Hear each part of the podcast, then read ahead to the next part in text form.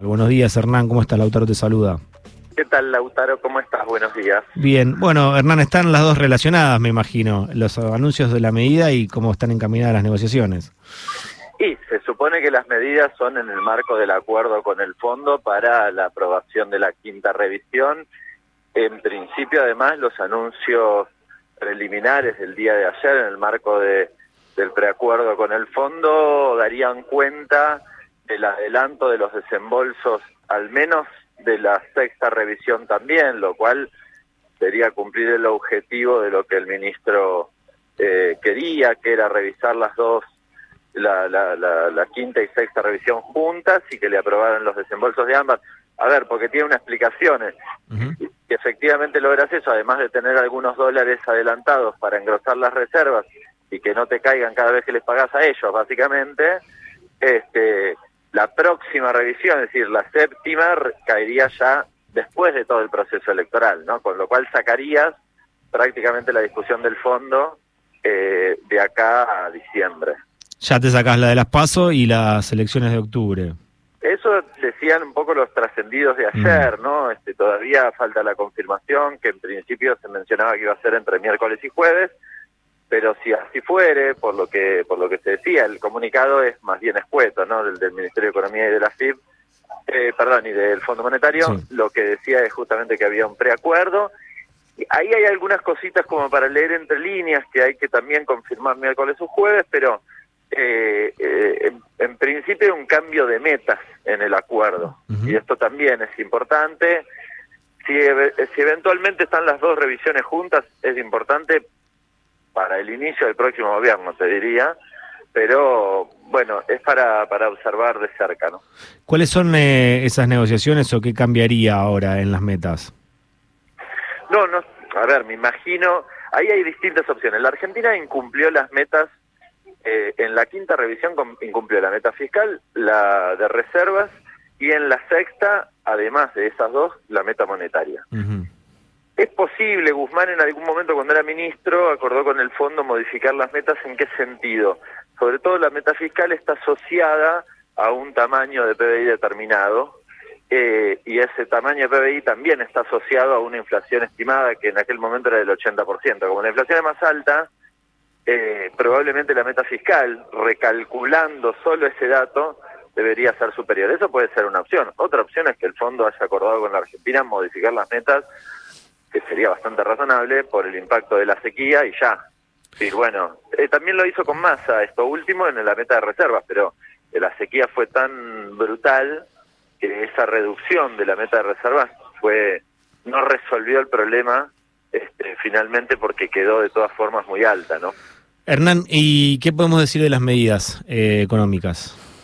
Bueno, tenés tres paquetes. Una es muy sencilla, es un digamos, una unificación, si querés, de, de dos dólares que son este, el solidario del tarjeta, que tenían 10 puntos de diferencia entre uno y otro, y que ahora se unifican todos en el más caro, digamos, básicamente el solidario sube 10 puntitos eh, a cuenta de ganancias, eh, y no mucho más para decir al respecto. Las otras dos sí son medidas un poquitito más importantes. La primera eh, tiene que ver con una especie de dólar soja sin soja, con otros productos, los regionales y sobre todo maíz, que ahí quizás hay que poner la lupa en el sentido de que eh, hay que ver que se haga sobre el cupo exportable exclusivamente eh, y, para que no tenga impacto en materia de precios a nivel local. Y quizás la medida más importante es la extensión del impuesto país. El impuesto país es el impuesto que vos pagabas cuando justamente comprabas con tarjeta, de 30%, en ese caso, que ahora se extiende a algunos de los servicios de, como fletes y demás, en el caso de la exportación obviamente, y, em, y a los productos eh, básicamente importados eh, en, en 7,5 si no me equivoco en la mayoría de los casos.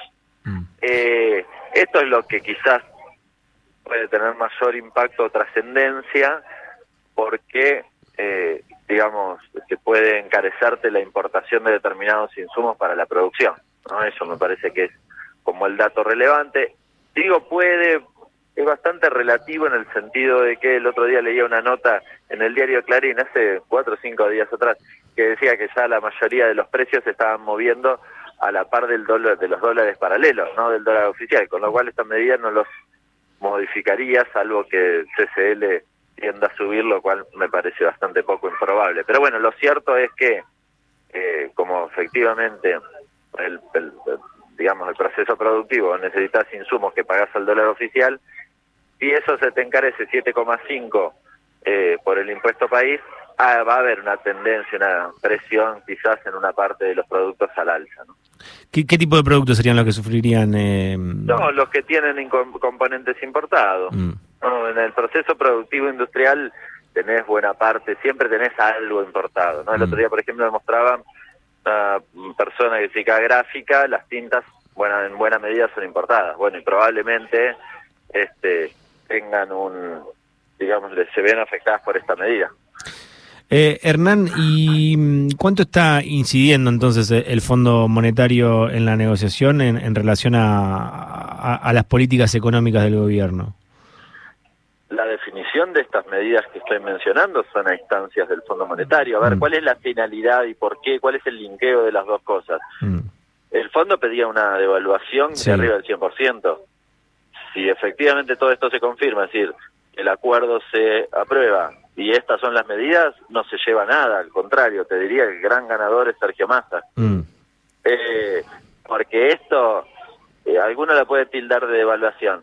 Bueno, eso te iba a decir, porque las tapas de los diarios hablan de la devaluación encubierta. Bueno, es un retoque sutil. Imagínate que vos además estás devaluando el dólar oficial al 7,5. El último mes fue al 7,5. Mm. Con lo cual, una aplicación de 7,5 en, en los insumos eh, te diría que es un retoque sutil eh, que por un lado te va a, mejorar la recaudación y quizás tiene un efecto sobre este, los sobre la actividad para mi forma de ver bastante leve por el nivel que, del que estamos hablando, es decir, que te encarezca las importaciones al punto tal de que alguien deje de importar algo eh, algún insumo para producir porque está muy caro, por decirlo de manera sencilla, y que eso, este, bueno, eh, sea un, desincentivo a la importación y por lo tanto tengas un poco más de dólares. Eh, ese es el objetivo, el segundo objetivo, si querés. Para mi forma de ver, la magnitud no es lo suficientemente sensible como para que eh, el impacto en sobre, sobre la actividad sea demasiado gravoso. Así que no me preocupa demasiado. Pero bueno, algo va a tener que, modificarse. probablemente algo va a impactar. Sí, yo de todas formas desde hace rato venía diciendo, frente al escenario que te piden de devaluación, prefiero un enfriamiento de la actividad, lejos de acá a la China. Arriba del 100% decías que es la exigencia que, que impone el fondo, o que está tratando de imponer. Claro, por eso está lejísimo de eso, ¿no? Digo, incluso aunque sea una devaluación del 7,5, este, es como un mes de, evaluación adicional. Mm. No, no mueve la y Te diría que ni siquiera, porque hay muchos productos que quedan afuera. Por esta explicación que les decía hace un ratito, eh, desde hace mil años, Clarín, que titula eso, también hace mil años te viene diciendo, yo recién citaba la nota, de que los productos, se hacen un, un, grafiquito, ¿no? De, cómo se mueven los productos importados, el precio de los productos importados en relación a la, al tipo de cambio. Entonces dice, bueno, desde un momento en adelante quedaron atados a los dólares paralelos. Bueno, si eso es así, esta medida no les, no los, ni siquiera les cambia, porque sus precios ya están atados a otro tipo de cambio. Hernán, una más para que la gente que esté en su casa trate de entender qué diferencia tiene este dólar agro con lo que es el, el, el habitual soja que venía siendo el dólar soja. Bueno, el soja, este no incluye el soja y, mm. y, o no incluye la soja y la soja en general, como nosotros no consumimos, no nos impactaba demasiado.